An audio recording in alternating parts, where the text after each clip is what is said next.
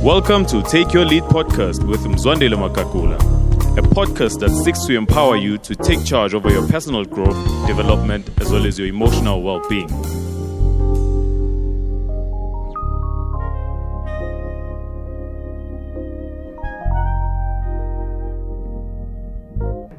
Do you find yourself as a leader wanting to embark on a new project, but feeling a bit scared as to how do I go about doing what I need to do?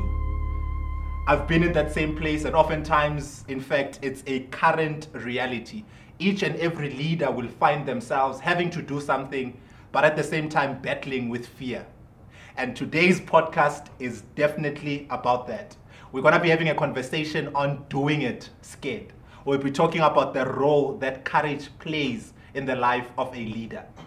I'm so glad that you've joined us and that you're part of a community of leaders who are intentional and purposeful about their growth.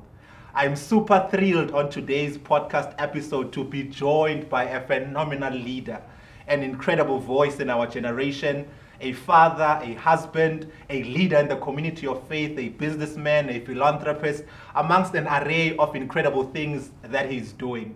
Ladies and gentlemen, I'm joined in studio today by Jacob Msipa. Man, I'm so excited to be here. Thank you so much for inviting me. And of course, greetings to your audience there at home. And I hope this is going to be a great discussion.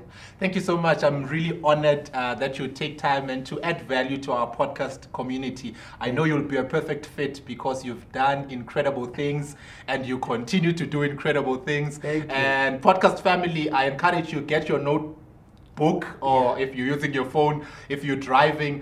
Fortunately, we do have episode notes which you'll be able to download and be able to work through this content. It's one that's going to take your leadership to the next level. Sure. Maybe Mfundisi too, Mfundisi, because part of what you do is being a pastor.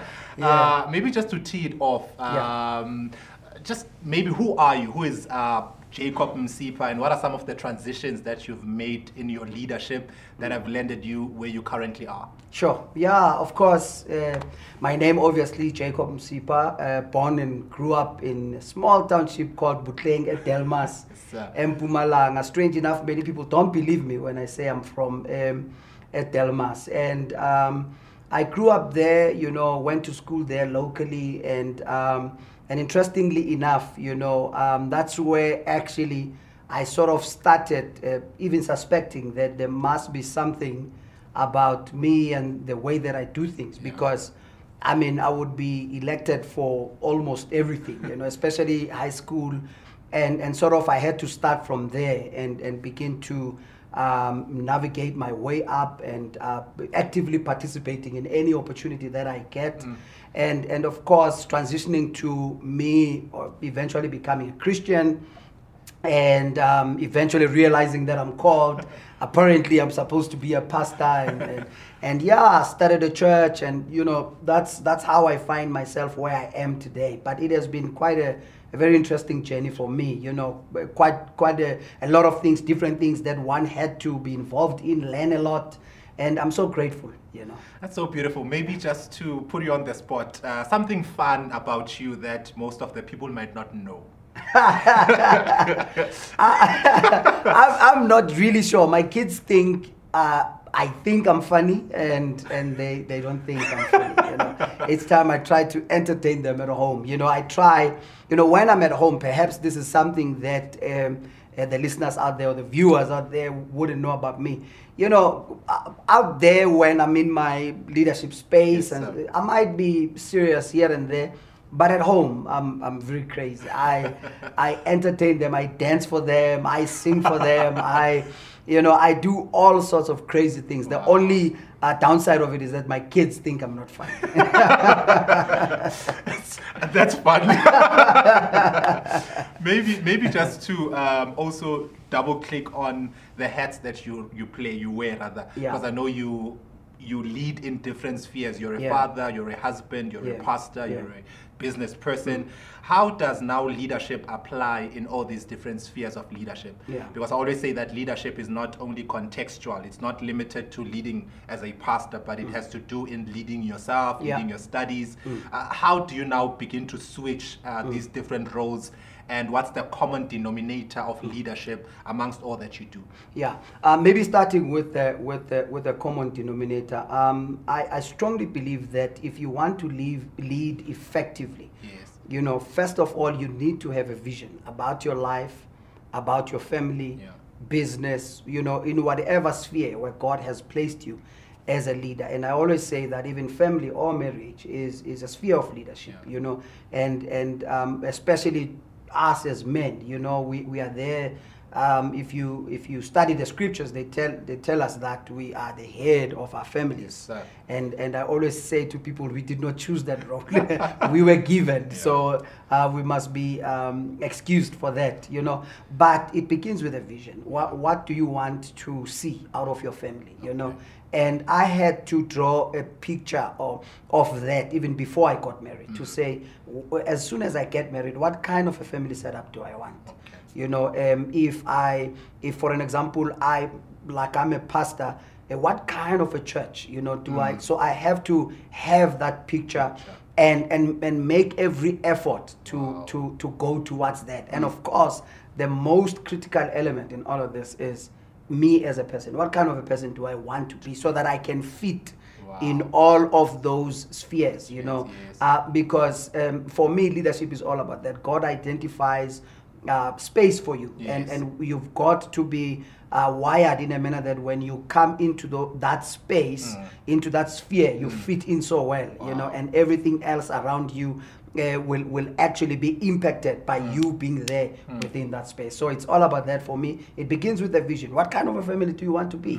If you want to lead, like I lead, you correctly said, I'm a husband, that's leadership. You know, I'm a father, that's leadership. I mean, now I'm leading teenagers, and both my kids are teenagers now, and that's a totally different sphere of leadership, because when I was leading them as kids, you know, preteen years, and while they were toddlers, it was all in good. You tell them sit down, they sit, you know, without asking a question. But now, when you say sit down, they say why, and you give them a reason, and they say, but no, you know, I don't want to sit down, I want to do this. So you just need to then learn to say, okay, at this phase, what is it that I need to adjust so that I can lead effectively in this? But you have got to constantly work on yourself in all of these transitions. This is incredible. This is incredible. There's something you said which stood out to me, that you need to have a picture of what you want in whatever sphere, family, church, business, relationships. What would you say to someone who doesn't have a picture in their sphere of influence, where they just lack a picture of what they would want to become?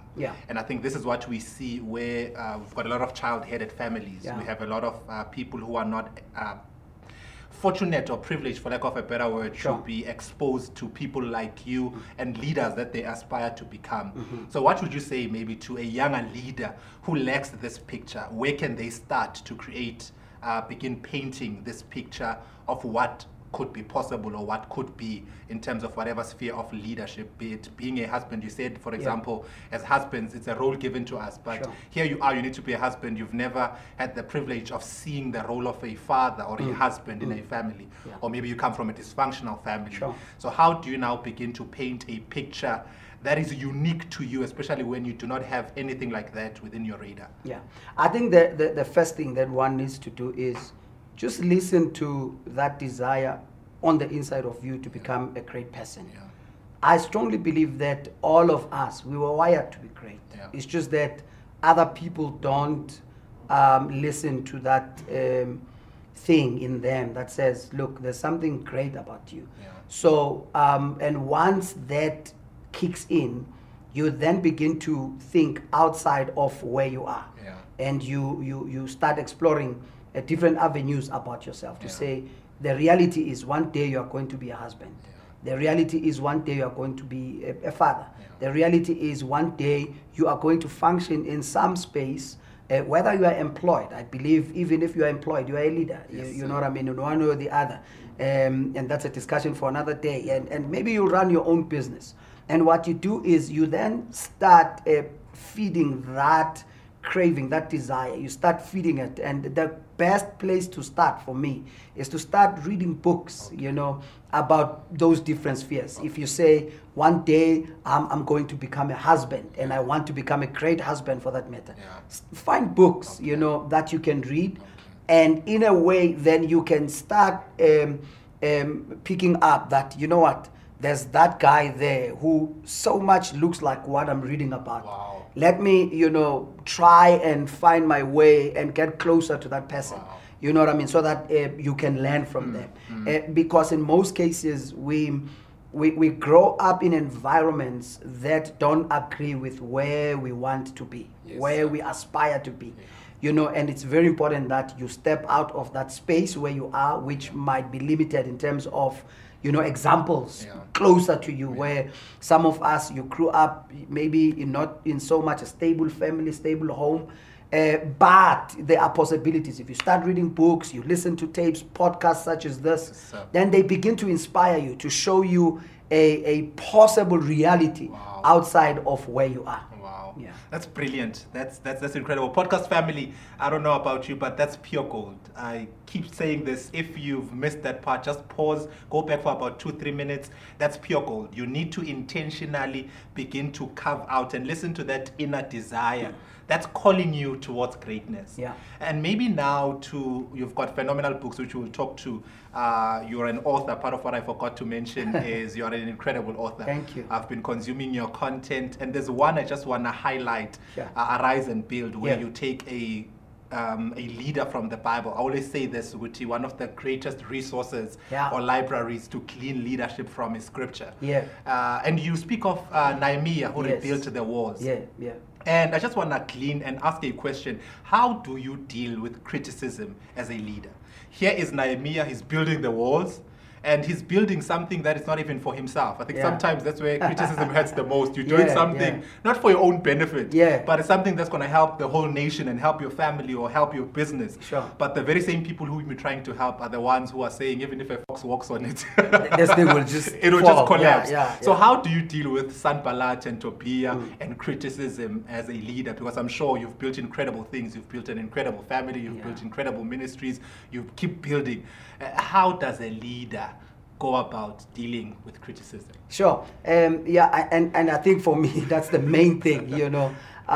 But in any case, it begins with accepting that as a leader you will always be criticized. I mean, if you are in leadership and you want to be nice and be loved by everybody, you are deceiving yourself. So the first thing to deal with here is to first accept the reality that in your entire leadership journey, you will be criticized. There's no leader that is loved by everybody. If you are loved by everybody, you are not leading. There's something that you are doing, but you are not leading. Let's make an example with Nelson Mandela. I mean, he's celebrated everywhere, all over the world, but yet you still find people who will, I mean, criticize them to the ground, you know, and they don't mind, without shame, you know what I mean? Even though he was a phenomenal leader and he left a great legacy for some of us, at least that's how we look at it, you know what I mean? So, but for me, I think you also need to make sure that you because criticism for me is from outside, from outside in. So there has got to be a resistant force that you build on the inside of you that will counteract what is happening on the outside. Come on. So if on the inside of you you build courage, you develop a thick skin. I always say that at some point as a leader, that's why in most cases God will first build a leader before a leader builds anything. God is more interested in building you than you interested in what you want to build. And that's why, you know, leaders that last long are leaders that God will take on a journey, build you, you know, through different seasons, you know, challenges and circumstances, where God will build resilience from the inside of you, courage, boldness, and all of those things, so that, you know, by the time criticisms come, the edge on the inside of you, the desire on the inside of you will silence those voices, because the vision is so much alive, so much strong, in such a way that whatever anybody else says on the outside, you know, their words or their actions even, they are not going to impact you that much, because your vision is so real. What you are convicted about is so real, in such a way that no matter what anybody says on the outside, you know, you in fact, you feel pity. I strongly believe that Jesus was able to say, "Father, forgive them, for they don't know what they are doing." Because his victory on the cross and his resurrection was so real, you know, in such a way that he was realizing that, what are they trying to do? You know what I mean? So I think build your inner man, you know, work on your inner man, and then you will see the outside voices of criticism will not affect you that much. That much. Yeah. This is incredible. Yeah. Practical application of what you just said, which is just incredible. Yeah. And I'm so thrilled to really have this conversation with you. How does this look like in a world of social media? Where there's quite a lot of excess, where people, nearly said Tom, Dick and Harry, but it is a podcast, I'm not in church. So any Tom, Dick and Harry can just post whatever they want and just begin. I think one of the tricky things about our generation is that there's too much excess, where one can't differentiate between fake news and back in the day, recently we were celebrating Paulo Grootboom, one of the legends of reporting and journalism. Yeah. So you would know, when it comes to news, it's SABC, ETV, like traditional news. But now with online, anyone can post whatever. Anyone can, even a junior can speak about someone like you who's a senior to us and seniors and say whatever. How do you now intentionally as a leader begin to protect your space, specifically in social media, against criticism and offense and pressure and all these different things that are happening on the streets of social media? Yeah, I think first of all, as a leader, you need to develop a disciplined life, in a sense that you need to first answer the question, why are you on social media? So that if you can answer that question, it will determine what you post online, what you say online. Because people are on social media for different reasons. Because once you are on social media, it's a public space, one. And two, you are going to be subjected to scrutiny. You are going to be a thesis for somebody else. You are going to be, you know, people will just have a right to. And you can't then say, no, but you can't say this about me, because, I mean, you're out there. So, but to minimize that, because it's impossible, let me emphasize this, it's impossible for you to protect yourself from criticism. Look, there's, in any person, every person, there'll always be something to be criticized. Whether you are Jesus Christ, whether you are the president of this country, whether you are Barack Obama, any person that can be subjected to somebody else's scrutiny, that person has a right to criticize you in whichever way they want. So start by saying, okay, I'm on social media, I'm a public figure. In other words, I'm just putting myself out there. But what do I post there? You know, what do I put? For an example, I've developed a discipline in my life that I don't post things that are too personal. I wouldn't post a picture of my house. There are certain things that I will not put out there. You know what I mean? And that helps in a way to say, then I will not be, because sometimes you will post to say something and you're outside your house, you know, and somebody will deliberately ignore what you're saying and comment about their house. So minimize such things by just, you know, checking what content are you going to post out there, because people are going to say whatever that they want to say, and the question is, can you handle it? And somebody can say, no, look, I don't mind posting my house. If you don't mind, make sure that you can handle the criticism that is going to come with it. And secondly, don't entertain anyone who says something. I mean, everybody has a right to say whatever that they want to say about you, but the onus is on you as a leader not to entertain each and every single person. Sometimes it even helps not to go through the comments. Okay. You know, talking about Nehemiah in the scriptures, you know, one of the things that was something painful was that these things were said to them in their ears, you know what I mean? Yeah. But can you imagine if they were not hearing what people are saying about them? That was even going to be better. So sometimes I post things on social media for the sake of posting them. Yeah. So if somebody comments, sometimes I will realize maybe after 3 months that, oh, there was such a comment in my post, and I'll be fine. At least life goes on. I love what you're saying, because I think it's something that I always often say as to how the reason you hear them is because you're too close. Yeah. If you are a bit far away from them, it won't affect you. Yeah. And certain people don't even have relational currency to hurt you. Yeah. Unless you give them that currency and that access to hear and to learn. There's something I just want to double click, which I think is very key, which you said, within posting, avoiding posting personal things. And I'm going to balance this with vulnerability. I think one of the things within leadership, especially when leading teams or organizations, I think it's true. I never said apparently, but I believe it's the reality in terms of how you need to be vulnerable, you need to be open, you need to be transparent as a leader, so that you can be able to impact the people that you lead. Where do you now draw the line between being too vulnerable? I'll give you an example. You're dealing with something, you're still struggling with it, because you're not too sure. I want to help this person, but you're not too sure how it's going to be perceived, how maybe two tips, if you do have, as to how can a leader go about being vulnerable to facilitate transformation, but at the same time not being too vulnerable so that it comes across as weakness. Yeah, I think it's number one, to be able to draw the line, because like you said earlier, you know, we wear different hats as leaders, and I think then because of that, transparency and vulnerability means different things in all of those spheres. Yes. I'm in a church when I'm being transparent and open and vulnerable. I wouldn't, you know, do it in the same way I do it in my family. Yeah. You know what I mean? Yeah. Because there are certain things that I can't open up in the public domain. Yeah. When I'm at church, there are certain things I can open up.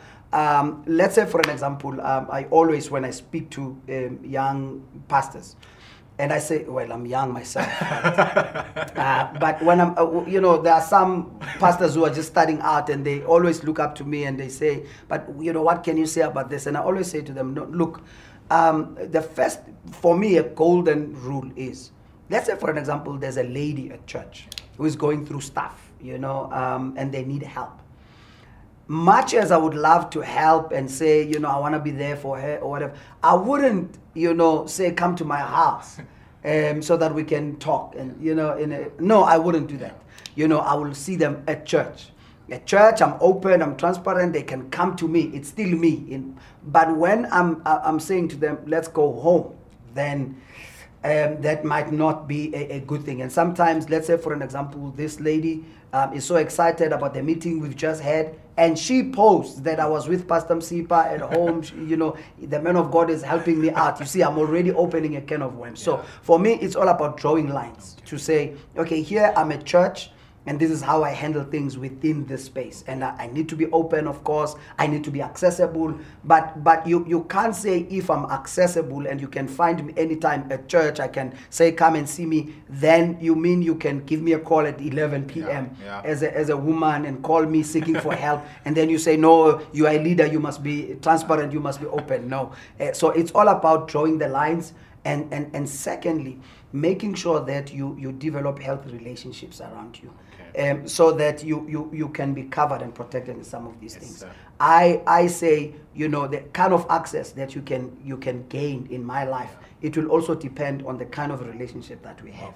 You know, there's a point where, if, you know, we are not relating at a certain level, of course, the access is going to be limited as well. Yeah.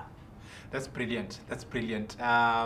Let's speak to the role of courage, the role, which is something we teed off our episode, we started it off, which I think a lot of leaders, we're scared, but it has to be done. Yeah.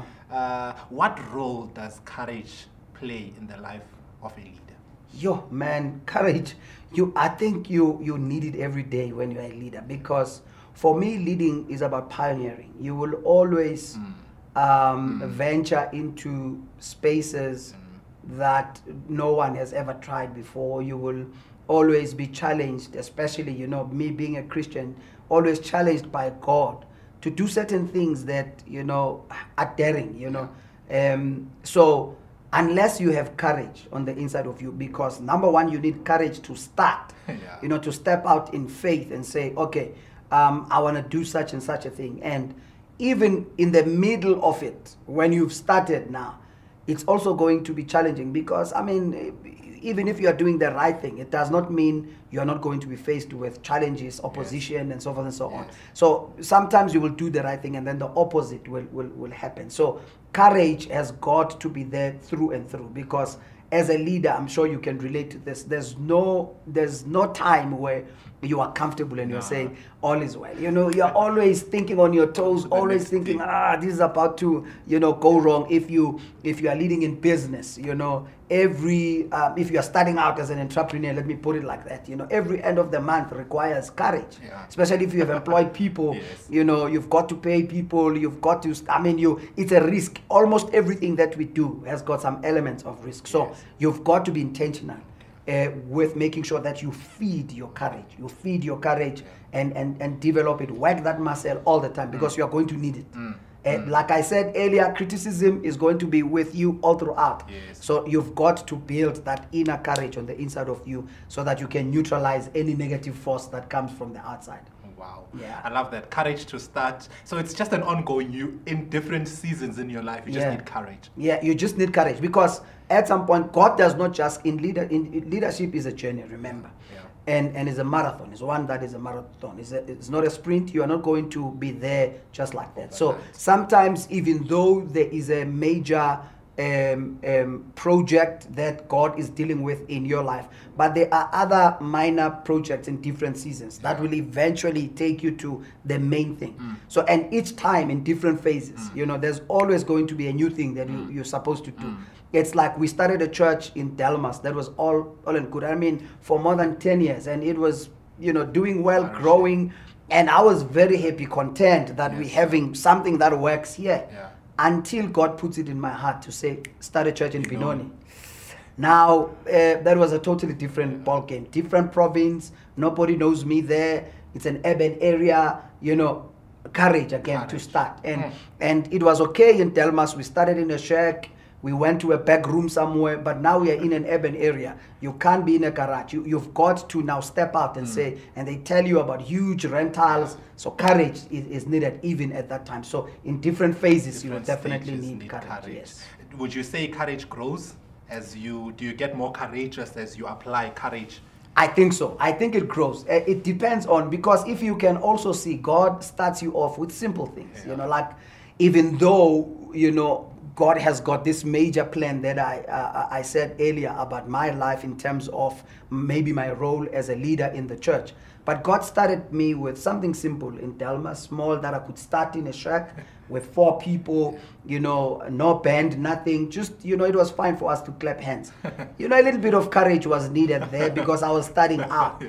But the more, you know, you grow and you do other things, you realize that, you know, I'm more courageous than I used to be back then. There are certain things that I was not even going to think about back then.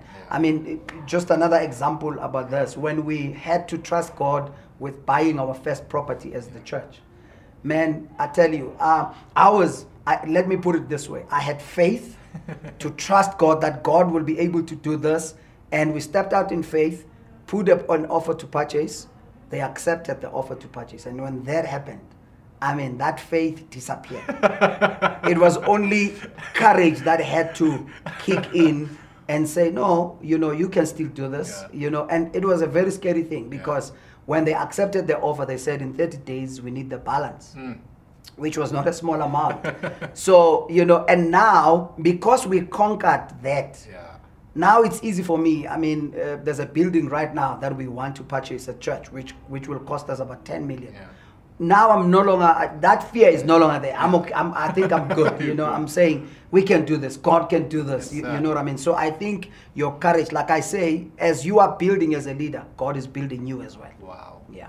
This is brilliant. Maybe as we bring in our plane for landing, yeah. Two, we've got a lot of young leaders and listeners and different entrepreneurs, pastors, leaders in their families. What would you say to someone who's young? Now, this is an older voice. I know you also regard yourself as young. Yeah. And I always say he's one of the coolest pastors that I know. What would you say to someone who's young and starting out in whatever sphere? Yeah. What do they need to know? What's the one thing that you wish you knew 10, 15 years back, yeah, that would have upscaled your leadership currently? Yeah, well, I can simply say, you know, begin with yourself. Okay. My leadership philosophy is, you know, taken from the word LEAD as an acronym. It's a life of excellence, advancement, and diligence.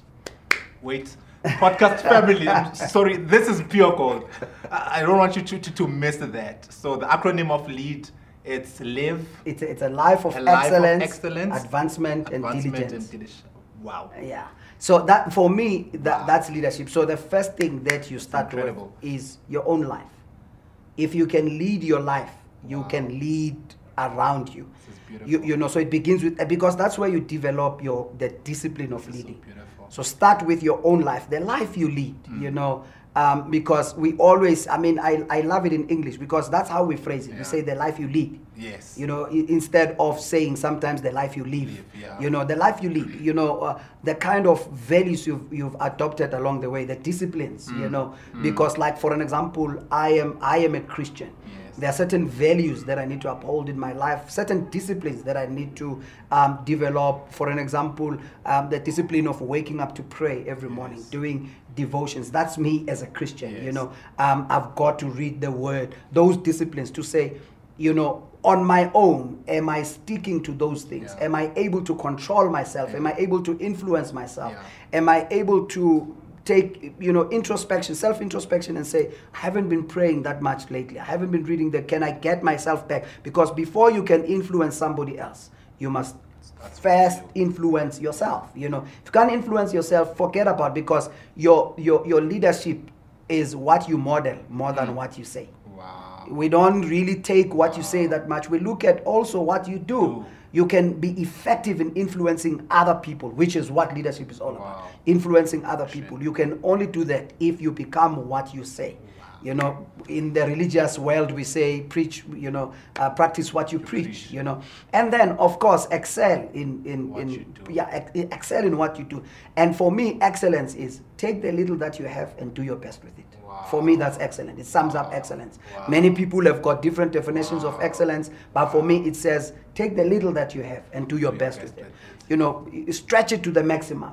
Even if you've got a small opportunity at work, excel. Even if you are a sweeper, a personal assistant, a secretary, an administrator, whatever position you hold, if you want to grow as a leader, just excel. Simply, when you are given that opportunity. Many people wait for big opportunities before they take them serious, and which is a bad habit. Because the more you do things in a certain way, you develop a habit along the way. So if you are not going to take what you are doing serious, you will be surprised after 3 years, the amount of habits you've picked up, and it will be difficult to unlearn. So there are certain disciplines that I developed early in my life. You know, my wife always tells people, you know, when we're around to say, this man wakes up, I've got crazy sleeping patterns because of the amount of work that I need to do. But it did not start now after I have all of these responsibilities around me. Yeah. It started when I used to stay at home alone, unmarried. I used to spend hours working on my gift, working on the content. I always tell people the content I preach today was developed back then. That's so beautiful. Those hours, I used to spend 16, 18 hours a day developing content, writing, reading, watching videos, studying churches, visiting different churches, learning from leaders, sitting down with leaders, and just to interact. like what we're doing. Yes. I used to sit and if there's one thing that I intentionally did, sorry, I'm taking too long. Please. If there's one thing I intentionally did was to go for the senior leaders, It was scary, but I dared senior leaders to say, I will hunt your PA, I will find your PA, I will make an appointment, I will insist, I will come. I remember one highlight I went to see, and this is not a secret, I know he won't mind me mentioning his name. I made an appointment with Bishop Musa Sono early in the years of my calling. I said, sir, can I just have 30 minutes of your time? Just want to sit down with you, ask a couple of questions. I'm a young, aspiring leader, pastor, and I admire you very much, so can you afford me 30 minutes? After a long to and fro with the PAs, I eventually secured the 30 minutes, prepared myself with a notebook with all of the questions I was going to ask. Guess what? When I got there, he canceled out all his appointments for the day. Wow. We sat for 4 hours. Interacting, because I was coming strong. Wow. So make sure that you spend hours developing yourself, even before you have any serious position. Excel in it and make sure that and you will realize that you will learn a lot of skills along the way. Many things that I do today, they were self-taught. You know, I can develop websites, I can do video editing, I can do sound, I can write books, I can do almost anything that is happening at church because I had to teach myself. And of course, advancement, there's got to be progress in your life. You can't be stagnant as a leader. Sure. You've got to read, you've got to advance, you've got to see somebody who does better than you. And so that there can be movement. You know, don't be stagnant as a leader. You need to be. They always say that, the devil does not aim at the moving target. Once you are stagnant, once you are in one place, then you are giving him that shot, and he will go for you. Wow. And be diligent, of course. It's hard work. Leadership is hard work. Yeah. Be diligent. Sometimes balancing between being a husband,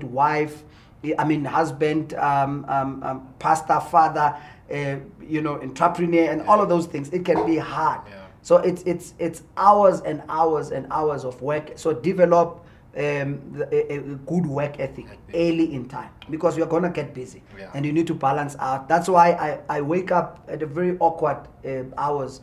My hours of becoming productive are between 2 and 6 a.m. in the morning.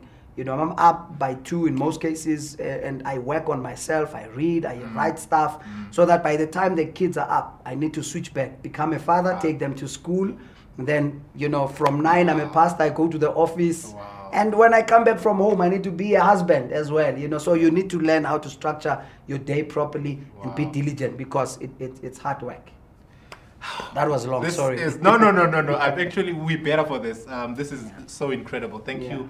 Thank you so much. I'm actually just listening and I'm taking in everything that you're saying, and I'm so glad that you're pouring out your heart, and I'm so thrilled that you've been able to give us this time with you. Thank you. As we now literally land our plane, just a fun round, a quick fun round. Yeah. 5 questions I'm going to ask. Fill in the blank. The first one, leadership is, if you were to use one word, leadership is, using one word. Leadership for me is inspiration. Inspiration. Yeah. Leadership is inspiration. Favorite old school jam? Are you sure? Please don't say candy shop, but candy shop, I think, behind the camera. For you guys, I'm not sure. Favorite, please no judgment. You know what? Any jam by Boyz II Men, you would have reached me. Any jam by Boyz II Men within the R&B space, because I was a DJ, by the way. So music for me is life. Boyz II Men, that's quite interesting. Favorite clothing brand? Amani Exchange. Amani Exchange. Incredible, incredible. If you were to relocate to a different country, which country? I'm going to say country, then I'm going to say province. Okay. Let me start with province, then we'll do country. Okay. All right. Let's start province, KZN. Oh. Yeah. Definitely. Obviously. We're actually having a conversation. My wife always says I scare her each time I talk about KZN. Yeah, but if I were to move. Just side note, KZN, we're actually having an off-record conversation with the guests that we're having. All our wives are from KZN. Yeah. Hint, hint, nudge, nudge, gentlemen, it's the place to go. You'll never go wrong. Definitely. Country? Country, the U.S. The U.S. Yeah, specifically Orlando, Florida. Okay. Yeah. Okay. Cats or dogs? None. I'm not a pet guy. You're not a pet guy. Your teenagers have not given you a problem as yet. We are fighting as we speak now. We are. One wants a dog. One wants a cat. But I'll get them. We'll have a conversation later. He's going to be a returning guest, definitely. So for now, he's not a pets guy, but I'll ask him again next time. Last question, favorite car? Man, that's a tricky one. Give me a Mercedes-Benz anytime, any model, any make, but give me a Mercedes-Benz anytime, I'm happy. You're happy. Yeah. Thank you so much. I think this has really been incredible. Your parting shot, and where can and you're definitely going to link it in the bio. Mm-hmm. It's got incredible books and material that you have. Yeah. And I've been trying to convince him to create a podcast. He's got a YouTube channel which has amazing content from him because he really has so much wisdom that he has to offer. So where can our podcast family and audience and viewers, wherever they're consuming the content, be able to connect with you more and some of the things that you are currently working on that will add value to them? Yeah, of course, I have a personal Instagram page. That's actually where most of my stuff and interactions happen. And I do have a Twitter account that I use sometimes. So, and all of them are at Jacob Msipa. The Instagram, it's not Builder's Diary, is it Mondays where you have your hour? It's Builder's Edge. Builder's Edge. Every Monday at 10. Builder's Edge, and it's 10-15 minutes of just charging people up for the week. Okay. So every Monday 10 Builder's Edge, and we do have a church's podcast, Builders Church, where most of our sermons are there, and some of my teachings, and I'm going to take you up on that encouragement and start my own personal podcast where I'll share different content in it.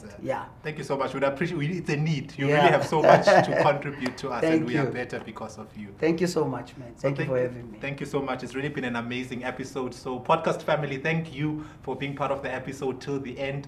I encourage you to head over to www.mzwandilemakhakhula.com to be able to download the episode notes, which are a great tool for application. And I encourage you to also, if you're a leader, to listen to this with your teams and pass it on to the next person. Remember to subscribe and rate the content wherever you consume it. It helps us reach more leaders. So till we meet again next time, let's continue to change the world one individual at a time. And I challenge you to ensure that in whatever sphere of leadership you are in, that you take your lead. Well, thank you for joining us on Take Your Lead podcast. Be sure to subscribe so you can get new episodes delivered directly to your device as soon as we release the new episode. And for show notes on today's episode and on previous episodes, just go to www.mzwandilemakhakhula.com.